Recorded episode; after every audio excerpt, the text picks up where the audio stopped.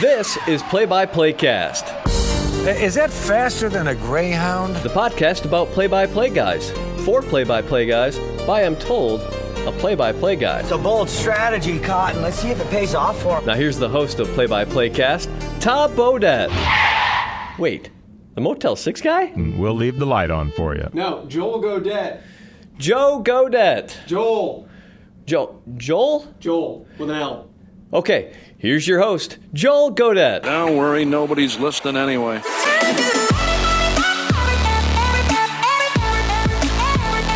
World of college football. Another edition of Play by Play Cast here on a Friday morning. My name is Joel Godett. Thanks as always for clicking subscribe or download and joining us. If you'd like to get in touch with the podcast, uh, please go ahead and shoot us a message on Twitter. You can find us at PXPcast or you can find us uh, at Joel Godett. That's my Twitter, at J O E L G O D E T T. Feel free to reach out, say hey. Um, whatever. Uh, love to hear from people. Uh, we always say that um, here on the podcast that uh, that listen, that tune in, that enjoy it, that, that get something out of uh, what it is uh, we've put together here over the last couple of months, and, and glad uh, glad it's been worthwhile for other people. Uh, I've certainly enjoyed it. I've loved it. Uh, it's been a great opportunity for, for me to pick some brains, but glad that people out there are uh, are enjoying it and getting something out of it as well. Eli Gold is our guest today, and Eli is a guy who has done a lot of things, uh, one of which we cover in this conversation. Uh, Eli and I were on the phone uh, this week for nearly an hour, uh, the almost 50 minutes, maybe more than 50 minutes, talking about play by play and more specifically, play by play of the Alabama Crimson Tide. And uh, Eli's one of those guys that I feel like down the road, uh, we're almost at episode 20. I feel like by episode 80 or something, like uh, I don't want to rehash. Uh, I don't have to like retake people's time too quickly on this, uh, but I feel like Eli is the kind of guy that uh, we want to have on this podcast again because uh, we could do a whole podcast with Eli about hockey play by play. I, I don't even know if we I'm trying to think if we even mentioned NASCAR like maybe once or twice at the very beginning here when we talk about when he moved down south. Uh, but but Eli was a guy who was so entrenched in NASCAR. Um, it was funny. I was I was in the office talking to my boss after I'd done the interview with with Eli, and I mentioned uh, who I had just spoken to on the phone, and he goes, "Oh, NASCAR." Um, I'm not a big NASCAR guy, so when I think Eli Gold, I think Alabama football. Uh, different different horses for courses. Um, I, I it, it, all depends. So uh, if you're tuning in to hear some NASCAR talk, I, I apologize. We don't have a lot of it uh, here on this podcast, but maybe somewhere down the road we'll get Eli back on. We can do some NHL talk with him. We can do some NASCAR talk with him. Uh, a guy who's proven very versatile in his broadcasting career. Uh, we'll talk a little bit about that. We'll talk a little bit uh, about Nick Saban here in this podcast. I was very curious to find out what it's like working with Nick Saban, so we dive into that. Um, and we dive into voice stuff too, which, if you're a regular listener, you know is a favorite topic. Uh, talking about how guys have developed their sound and how they develop uh, basically what they do, you know, their, their instrument, their voice. Uh, Eli's a guy that has a, a naturally deep and gifted voice and really good diction.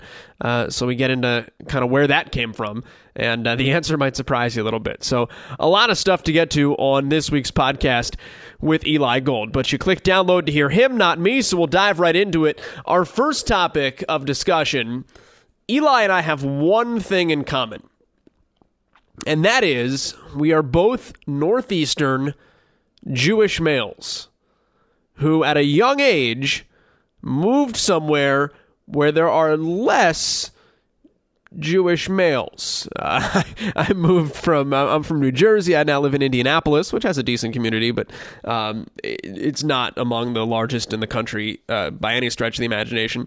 And Eli uh, moved from Brooklyn down to uh, down to Alabama and has done a lot of work down there, be it hockey or, or minor league baseball or UAB in Alabama, and certainly NASCAR and uh, the NHL and all that. Uh, so I wanted to start with that common thread.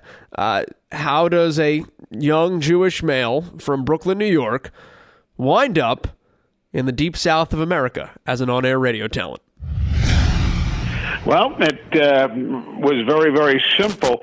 Uh, I was broadcasting hockey up in New York and I wanted to do more. I wanted to do more than just hockey. and uh, there were no jobs available at that time uh, in the world. Uh, Marv Albert and his brother Al Albert and his brother Steve Albert had all of the indoor sports covered in New York. Uh, the reality was I wasn't going to be hired to do the Yankees or the Mets, the Knicks or, or the or the Giants or the Jets. So it was clear that even though I wanted to do more, excuse me, there wasn't more to do that I was available to do or I could do in New York. So it was time to move. And that was also the time when the National Hockey League had a rival league called the World Hockey Association, a second major league. And uh, they went ahead and, for a myriad of reasons, moved one of their franchises from Toronto to Birmingham, Alabama and I applied for the job, wanting to be in the majors, and I was able to get the job, and I moved to Birmingham, and I have been there ever since. So uh, the move was first brought about because of my uh, broadcasting hockey, and I've stayed uh, since then. What was that like, just from a, a culture shock perspective, uh, more on the personal level than the professional level, making that kind of a move? Well, uh, I, I, had no uh, pushback as far as anything of a religious nature. Sure. Uh, that wasn't a problem. And quite honestly, I was ready to make the move. Uh, I was tired of New York City. I was tired of the hassles, tired of the traffic, tired of the hustle and bustle and all of that. So to me, it was a wonderful breath of fresh air coming down to a community that was not huge by any stretch of the imagination, a community where you had Rush Minute instead of rush hour. And a and a community that was you know had a lot of trees open spaces a lot of green you know and so on. Nobody honked their horn. Uh, it was just a breath of fresh air. And i did make a conscious decision that I was not going to be the ugly New Yorker who came in and bullishly said, you know, this is how we do it in New York and this is how it has to be done. I realized that I was coming in on somebody else's turf and I was the one who was going to have to adjust. So, you know, and then after a little while, I'd say, look, if I thought I had a better idea, I was comfortable in, in, in putting my idea forward. But uh, it was really very, very refreshing to me uh, getting out of uh, the hassles of New York City, which is the only thing I'd ever known until I had started traveling. And when I started traveling and I saw that there was more to the world than just that concrete jungle, uh, it was really uh, a very, very nice change. Yes, there was a culture change, but it was a very nice change. And of course, the funniest thing, Joel, is that when I came down here, I knew, and I was a big sports fan, but I knew nothing about the college game. Uh, college football in New York City in those days meant Columbia University. and God bless them, they were 0 11 every year. They played at the Baker Bowl uh, in front of 12 people uh, you know, the Rutgers wasn't even Rutgers. You know, there was no college football. You'd see the occasional Notre Dame game at Yankee Stadium, but the only collegiate sports of significance was St. John's University basketball. So when I came down south, I didn't understand this obsession with college football. I mean, I was used to watching the Yankees and the Mets, the Knicks and the Nets, the Giants and the Jets, the Rangers and the Islanders. I couldn't understand why you wanted to watch a, a an 18 year old kid do something on Saturday when you could wait to see the pros do it on Sunday. So that was one of the biggest adjustments right there uh, as far as the sports culture uh, of of New York City versus Birmingham, Alabama. What was that that uh, acceptance, I guess, like for you, and, and, and decision in a professional standpoint eventually that that was kind of where you were going to make your name is uh, walk me on that process of falling in love, I guess, in some nature with college athletics. Well, it was just uh, it happened. Uh, it just happened. Well, the first time I went was take I was taken to an Alabama game at Legion Field here in Birmingham, and I was ready to leave at halftime. I mean, I really was. I was with a couple of people who had no intention of leaving, so I had to stay for the whole game. But I just did not embrace it. Uh, I was sitting there watching the Alabama Crimson Tide play the Miami Hurricanes. I was sitting there thinking about, you know, watching the Giants and the Jets on the tube the next day. Um, then eventually it became, you know, very obvious uh, if you wanted to be involved in sports and in the conversations and the water cooler talk and what have you, uh, you had to get with the program collegiately. And of course, at that point, Alabama was winning on a regular basis, as they are again now. Uh, so I just uh, decided to follow the team that was winning, and uh, and that was it. And one thing led to another. But you know, my work at that point when I came down here, as I said, was with hockey. I started. I was already doing NASCAR work. I was hired to be uh, the voice of the Birmingham Barons, the Double A baseball affiliate of the Detroit Tigers, and I was doing some sports talk. Uh, so you know, I was able to uh, keep myself occupied without, you know, going stark raving mad about not being able to pick up and head to Madison Square Garden on a given night. I want to get into to some of that uh, and and being able to do so many different things. What was kind of your your path and and when you when you did each thing and added something new and, and looked for something new, did you kind of have a goal in mind of where you wanted it to get you and, and hey i want to do minor league baseball because this will help me in this area or maybe it'll help push me toward a, a baseball track how did that how did you think your track was playing out as it played out I, I really didn't know. Uh, I wanted to be in the major leagues for everything. Uh, that's what I wanted. Uh, you know, I, I moved down here to Birmingham, and very shortly thereafter, uh, I went into the National Hockey League. Okay, so not quite concurrently, but within a year of coming down to Birmingham, I was hired to do the television for the St. Louis Blues and it was just the biggest rush I had ever had. Uh, working in all of these famous arenas, you know, traveling with the team into these great big cities, uh, you know, hanging out at uh, you know a restaurant in Chicago on an off day and walking in and there sat Harry Caray and Jack Brickhouse, who at the time were the broadcasters for the White Sox and the Cubs at that time. I just wanted to be in the majors. So then when opportunities presented themselves, I just said no to nobody. I wouldn't say no. And when minor league baseball came along, you know, I jumped at it and, you know, worked hard at the craft to try and get a job in the major leagues if I could. Um, I talked to the baseball folks and explained that I was also doing NASCAR at the time. And you know, I said I might not be able to do all of the games, but they they went for that. You know, they said okay, and uh, you know, some seasons I did 120 games, 130 games. One season I only did 100 games, but they were kind enough to allow me to do that. Um, and then you know, then the football job came open, and I saw it as a great job opportunity. The I did not have at that point again, this is going back 30 years. I did not have at that point the passion. I saw it as, man, I know college is big and it's Alabama. Let's let's go do this. Let's pursue that. Uh, and then, of course, I had an opportunity to go back into the National Hockey League with the Nashville Predators, and I jumped at that. So I was always motivated to get to the major leagues. To me, that was the pinnacle.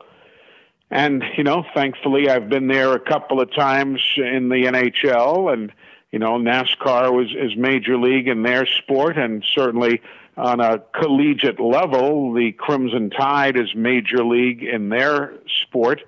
So I, I have been blessed, but that's what motivated me. And the other thing was I knew I could not just do the same thing every day. That was going to be stifling. I would get stale.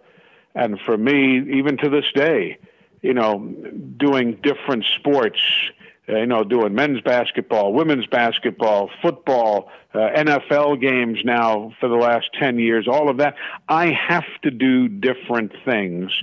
Uh, it would just, I, I would find myself getting stale uh, if I did just one thing all the time. do you ever feel like you did it, that in mind you would do something that you would consider taking a step back in order to take two steps forward certainly. You know, uh, if that if I felt it was the correct thing to do, you know, I, it hurt me. It hurt me to give up the National Hockey League. I mean, it literally hurt me. That hockey was my first love. Uh, but when the Nashville Predators had a management change, they brought in people from Ringling Brothers, Barnum and Bailey Circus, and that was a great thing for them to do. They needed to put people in the seats, and that management team said, "Look, we we love you. You're a great guy, but you cannot continue to live in Birmingham. We need you to live here and that. We need our guy to live in our city. Now, some teams have different uh, thoughts on that. You know, when Mike Emrick did the New Jersey Devils, you know, he was living in the Midwest. Uh, I was living in Birmingham when I did the St. Louis Blues and the Nashville Predators. But then the new management team said you have to live in Nashville. And then they said, which was the ultimate deal breaker, they said, look, we uh, we respect what Alabama is, but we're not going to lose our play-by-play guy on six or seven Saturdays to do a college football game. You're either the voice of the Predators or you're the voice of the Crimson Tide. You're not going to be able to do both. And that ended the deal because for me the Alabama job is untouchable. That sure. I will do nothing. I will do nothing that would take the Alabama job away. Uh, but otherwise, would I, you know, take you know, would I start doing minor league baseball again with the chance to become a major league baseball guy? Certainly. I'm not too proud to, to back step at all. Uh, you know, would I uh, do stuff like that? Without a doubt. I want to talk about the Alabama job uh, and, and getting that in 1989, I, I, had read an article where it said not necessarily the, the, the, the most popular or easy thing for them to hire a, a northern guy with no ties, uh, yeah. What was it like for you being on that side of it and having to kind of ingratiate yourself to a fan base and and learn how to make them like you in some essence? It was it was very very very difficult. Um, actually, I was I was off doing baseball, minor league baseball, when the job opened up.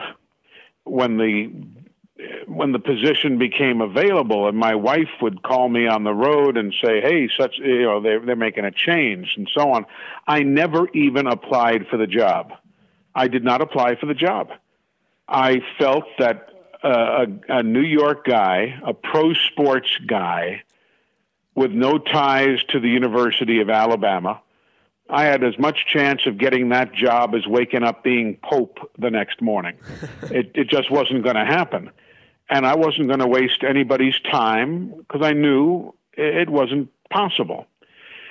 Then, over the course of the next while, a short while actually, it was, you know, those on the list are such and such and, and Eli Gold. And they got like 80 or 90 applications for the job. And then it was on the short list as such and such, such and such, such and such, and Eli Gold. And then it became those coming in for an interview are such and such, such and such, and Eli Gold. Well, you know, as they as they as the old saying goes, I was born at night, but it wasn't last night. uh, I realized at that point that something was. I didn't have an agent, so there was no back channel discussions going on. There was nothing. I had not talked to a soul, and clearly somebody liked me I didn't know anything about who, what, where, why. And we read in the newspaper who it was that was in charge of conducting the search on behalf of the university, a gentleman by the name of Tommy Limbaugh, who I didn't know from Adam's house cat. But I had a name, so I picked up the phone and I called him, and it was a great icebreaker because, like I said, I'd never talked to the guy anything. And I said, Mr. Limbaugh, my name is Eli Gold, and I don't know you, but I understand I'm coming in for an interview. and we both we both chuckled, and um, I did indeed get invited. He said, "When are you going to be back in town?" I said, "I'll be back uh, late Sunday." And uh, he said, "Well, can you be here Monday?" I said, "Yes, sir." So I drove down to Tuscaloosa, and I met with Wimp Sanderson, who was the basketball coach at the time, and Bill Curry, who was the football coach at the time and as it, what happened was, uh, I was offered the basketball job first. I became the basketball voice of the Tide for the 88 89 season. They then brought back a gentleman by the name of John Forney. John had done 29 years of football for the Tide and then was released when Ray Perkins took over from the late Bear Bryant. One of the first things Coach Perkins did was was change up the broadcasts. And John was beloved. So they brought John back to do his 30th year. So I did basketball in 88 89. John did the 88 football season to give him 30 years. And he had been ill. He had had some issues at that point uh, me- medically. And um, I was then given the football job in February of 89 and my first football season began in, in September of that year. But it was totally a shock. I mean, absolutely. But what then, to answer your question directly, what should have been the happiest time of my life in that interim time between getting hired by the university to do football and all was terrible because people were just so taken aback that this pro sports guy that had no ties to the school was hired, and people were writing vile columns in the newspapers. People wrote terrible letters to the university, uh, threatening to take the school out of their will. A lot of people, you know, with with ties to the school would donate money or you know leave money after they passed away, what have you, and people were taking the university out of their will and stuff like that. It was just a very difficult time. And, you know, anybody who had the guts to sign their letters, again, this is before email. This is before, you know, any kind of social media. This is but so people would have to physically write a letter and mail it. And uh, if anybody had the guts to sign it, which very few did, uh, I responded, or somebody from the university responded to every one of them. But most were from the uh, you know, the fellowship of the miserable who didn't have the guts to sign their letters. Thank God it worked out, and here I am 30 years later, but uh, 29 years later. But uh, it was uh, it was a very very very pressure filled stretch of time. What was that like from a from an on air standpoint for you too? Uh, because I'm certain, certain there's the, the, personal side of that that that looms large, but then how do you approach that going into it, thinking like I got to be good, like I got to be real good, and I can't mess up? Well, uh, I had done basketball the first year, and the team played pretty well, so that helped. You're always a better broadcaster if you have a good story to tell. So that was point number one. But getting set for that first football season I was an absolute basket case. And then I, I made a, I, I did something that I still do to this day, but on that given day it was a mistake. On my first football game day, Bama was playing Memphis State as they were known then. And I got to the stadium, Legion Field, like four hours before airtime. I wasn't going to get stuck in traffic. I wasn't going to have a breakdown. I wasn't going to have a flat tire. And if I did, I would have had time to walk to the stadium. I was going I was not going to miss the start of that broadcast. Well, I got there and then I had nothing but time to think. And I still arrive, you know, Alabama, we're on the air now 3 hours before kickoff and I'm there an hour and a half before that. So now it's it's the norm, but in those days it wasn't the norm and I'm there four hours before kick, and I was absolutely out of control of my emotions. I was shaking, and I mean this, I was shaking so badly. I could not write. I was trying to finish up some notes. I was trying to do whatever. I could not I could not control the pen. I was shaking so badly. I was a basket case because I knew the degree of scrutiny that I was going to be under. I had already replaced Dan Kelly as the voice of the St. Louis Blues. Dan Kelly, who was a Hall of Famer, one of the all time great broadcasters in the history of the National Hockey League. So I had been in that situation on a major league level in the NHL. But this, and I wasn't shaking like a leaf when I went on the air for that first game in, in Colorado uh, that night But this first football game, I knew how big this opportunity was. I knew the scrutiny I was under. And thank God Bama won big. And then a couple of weeks later, you know, they kept winning, and that made it easier. But, uh, I mean, I was literally shaking as though I had a medical issue that day. And somehow I got through that broadcast, and, you know, some people still thought I did a terrible job. And, you know, I'm sure I, I am probably a bit better today than I was back in in, in 1989. But um, thankfully, I, I had support of the right people, the folks who hired me, and you know, and I have managed to uh, continue on.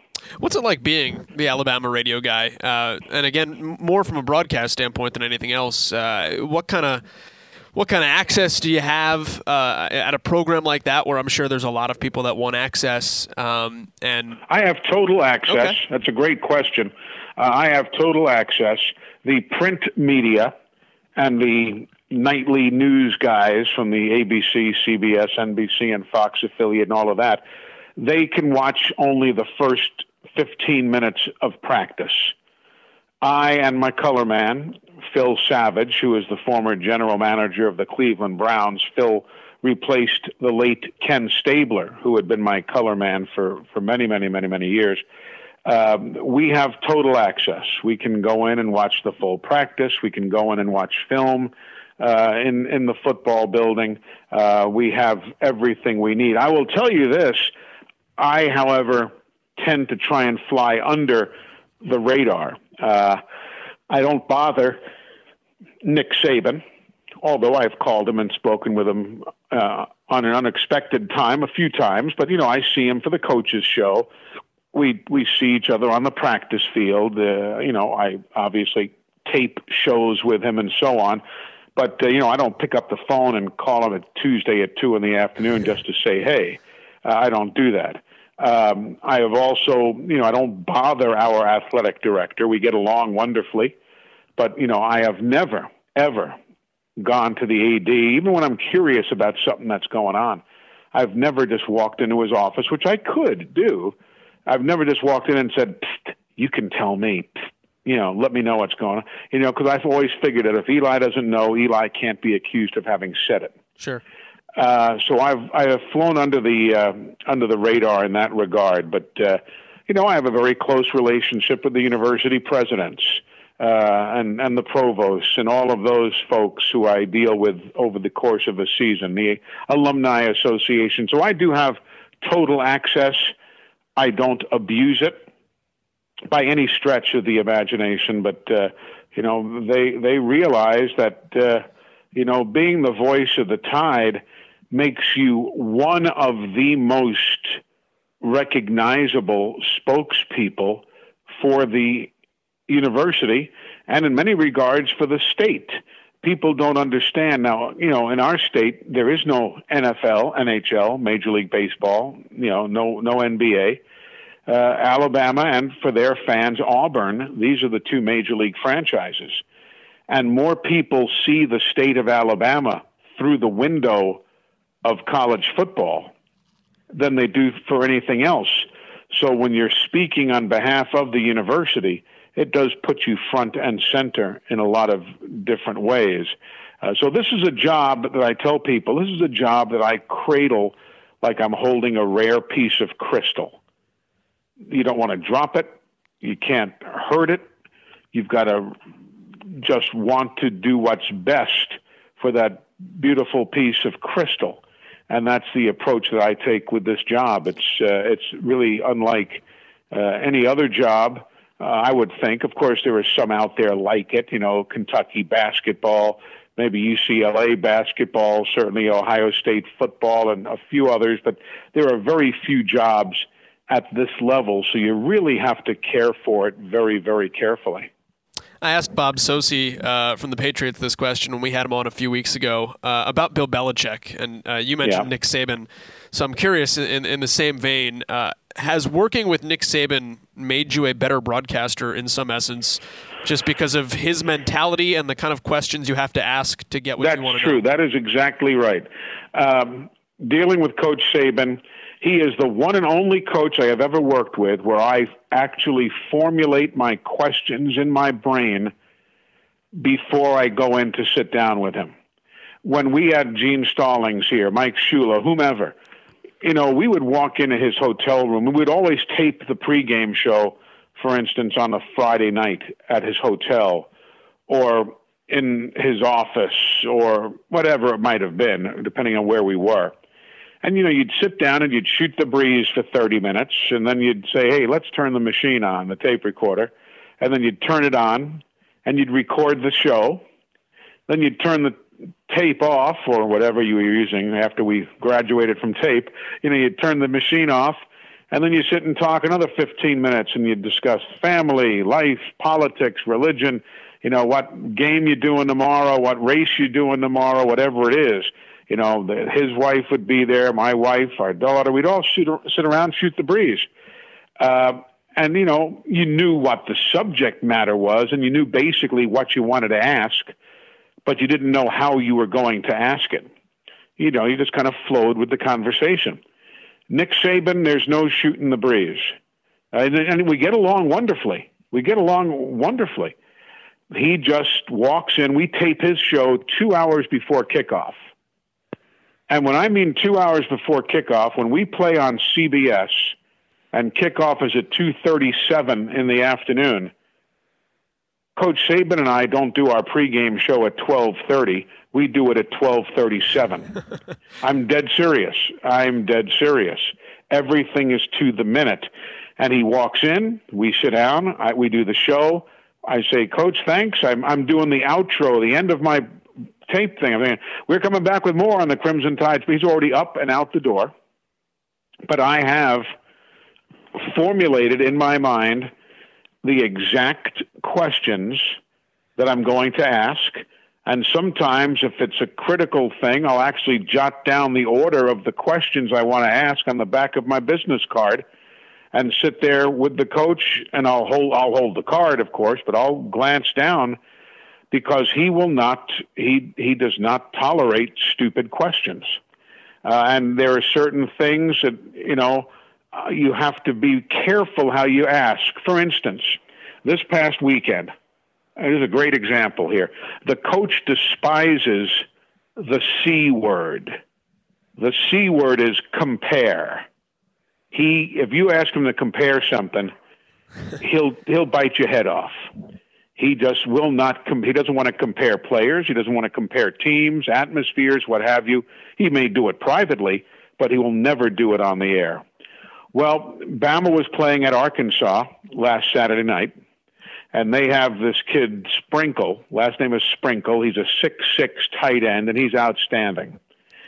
And Ole Miss has a tight end, Evan Engram, who is one of the greatest tight ends in the country six five six six, and I wanted to basically compare Sprinkle and Engram. but I had to phrase it. It was like I was on Jeopardy, you know, phrasing it in the form of a question or so. I had to phrase it without using the C word.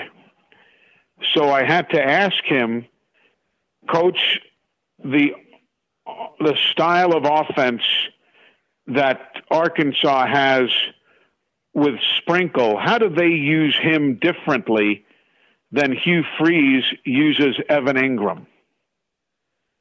So I got away with it without using the C word. And then he answered it and indeed actually did compare the two men, but it was without me asking with the C word. So you got to be careful because he doesn't like certain things, but he also respects me and respects the job that I have. So you know, I, he he doesn't jump on me. Uh, but one day he did privately. We we finished an, a pregame show a number of years ago, and we wrapped it up. And instead of him walking right out, he said, "It's a good thing I like you." I said, "Why is that?" He said, "Because that was a stupid question that you knew I wasn't going to answer." and the question was I compared Mark Ingram, the Heisman Trophy winner who had just graduated, to the incoming running back, Trent Richardson.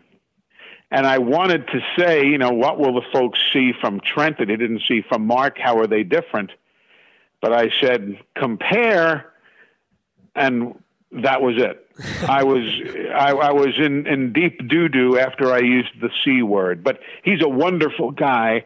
But yes, he does keep you on your toes uh, to ask good, solid, meaty questions and ask them in the right way.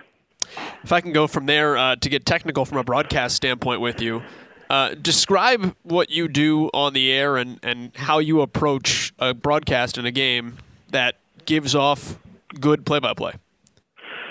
Well, it, it, number one, no broadcast is difficult if you've done your homework. That's the ultimate bottom line. You got to know the subject matter and you got to be prepared. You never know what's going to happen, how obscure the little factoid you might have.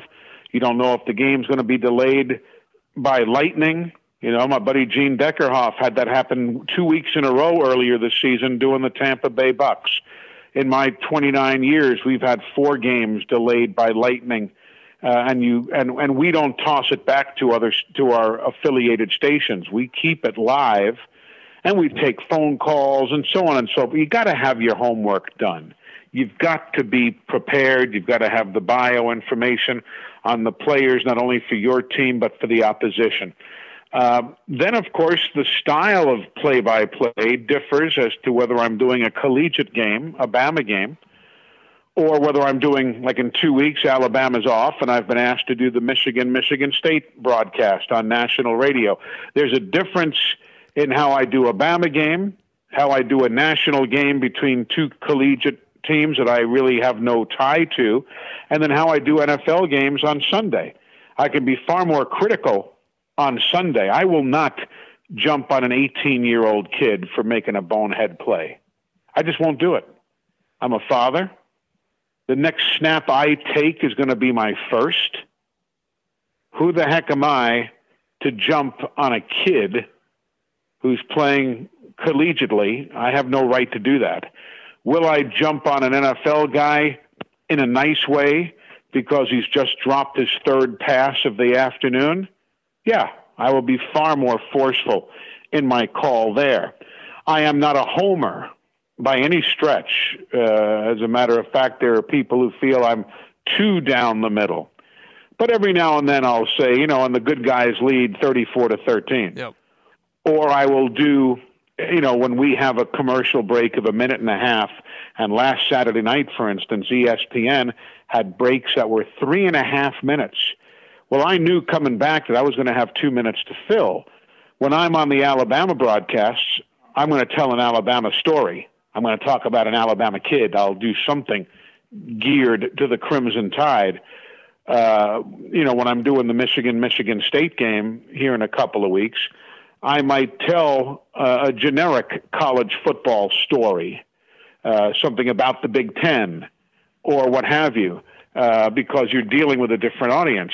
And again, in the National Football League, when you're on radio, you have virtually no time to tell stories because you take a break of a minute and 30 seconds in a time slot that's a minute 35 and when you come back, they've already broken the huddle and they're walking to the line of scrimmage. So there are different. There's a different science to doing the games depending upon what you're doing. But I personally, I'm very big on minutia, details. Uh, you know, we're on radio. I am. I talk about the color of the uniforms. I talk about the the pewter gray color of the sky. You know, I talk about you know the train that's going by over there or the you know the lights twinkling from downtown or you know whatever it might be you know where they are on the field standing on the on the eye of the razorback at midfield. Um, that sh- snap into the shotgun is not just a snap into the shotgun. The snap is belt high chest high shoulder high you know up to the right whatever it is. I i do a lot of I'm almost over the top on my descriptions because we're not television. And I'm not worried about the people who are at the game listening. I'm not listen, I'm not worried about the folks who are watching TV and are also listening to us. Although it's I love having those folks on the broadcast, but I'm worried about the people who can't see what's going on, the folks who aren't watching, the people who, God bless them, have, have lost their eyesight, people who are in the car, in the truck, and the, you know, people in the hospital. They don't have cable TV, whatever the whatever the deal. I worry about those people, so I go over the top on describing the ancillary stuff that's going on in and around the stadium. Is there something that uh, you pay particular attention to, or that you find most tricky? And I, I only say that because uh, this morning, even I was listening back to uh, our broadcast from this past Saturday, and it would be something as little as there were a handful of times, and probably too many for my liking, that uh, you know, I you'd call a play, seven yard gain, second and three coming up. He got he, you know he got out to the 42.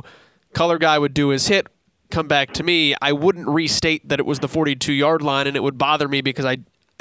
Sure, I, I would think sure. that I hadn't reset where the ball was. You can never say that enough. I try, particularly later in the game. I, I like to do it all the time, but I can't.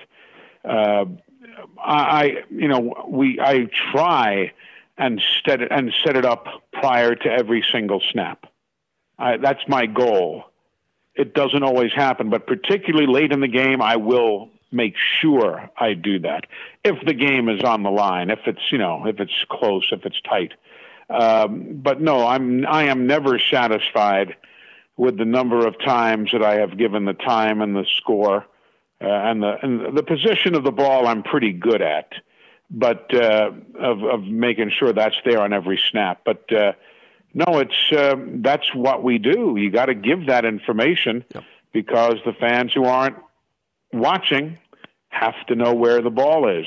I'm you know you, I'm I used to be not particularly good. I'd say he throws the ball out into the flat. Well, is it to the right side or the left side? Um, you know, I, I, and those are things I've improved on over the years. Um, I, re- I reference things as though the fan was sitting with me. I talk about the far sideline and the near sideline. It's not the right sideline and the left sideline. It's the far and the near. You know, I'm, and they're heading to the end zone to our left that has the word Razorback painted across the middle of it. Just because it's there and I'm describing it.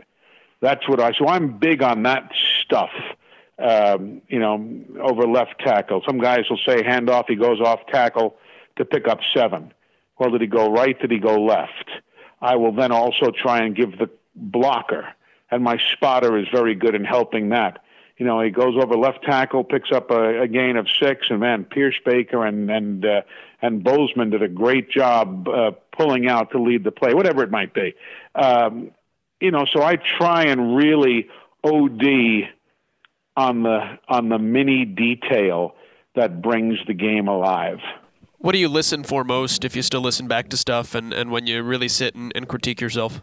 That's exactly what I listen to. Okay. I, I, I listen to. I'll get upset if I said I didn't know where the ball was. If I'm listening to a game to a play and I said, "Well, what the hell happened there?" Uh, I'll, I'll be upset at myself, and you try and make a note of not doing that again. I listen to Kevin Harlan uh, who does, I think, one of the greatest jobs, uh, both on TV, but in particular on radio. I have never, ever, and I love and listen to a lot of sports. To my, for my money, there's nobody who describes things better than Kevin Harlan. The detail that he puts in uh, to a play, I mean, it's you're it's alive. Uh, you know, he has it's it's something to behold and i i don't care what game he's doing i may not have any interest in it but if it's him i'm going to listen uh, and i learn from him so yes i still critique myself very very very seriously and uh you know the other day i i, I don't know why but it was i said here's it's second and seven from the seven yard line bama was going in i didn't say second and goal i said second and seven and it was second and goal and i got ticked off at myself. And uh, I corrected it for the next play. But I just got ticked at myself. You know, why do you do that after 30 years? Well, pay attention, damn it. You know, um, so it's little stuff like that that half, 90% of the listeners didn't pick up on. The other 10% probably didn't care, but I cared.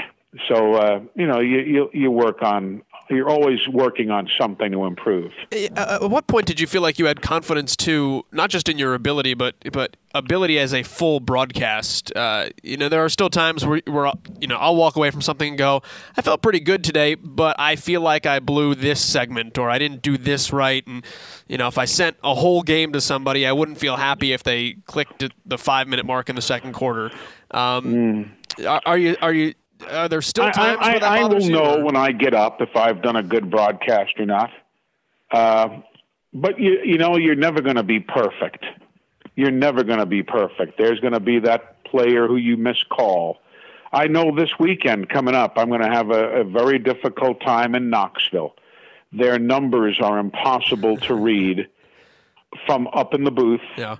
high in the stadium. They've got. It doesn't matter if they're wearing their orange with the with the white numbers, the orange is so pale, or if they're on the road and they're wearing those pale orange numbers on the white jerseys, I, I know I'm going to misidentify somebody, and it might happen a couple of times.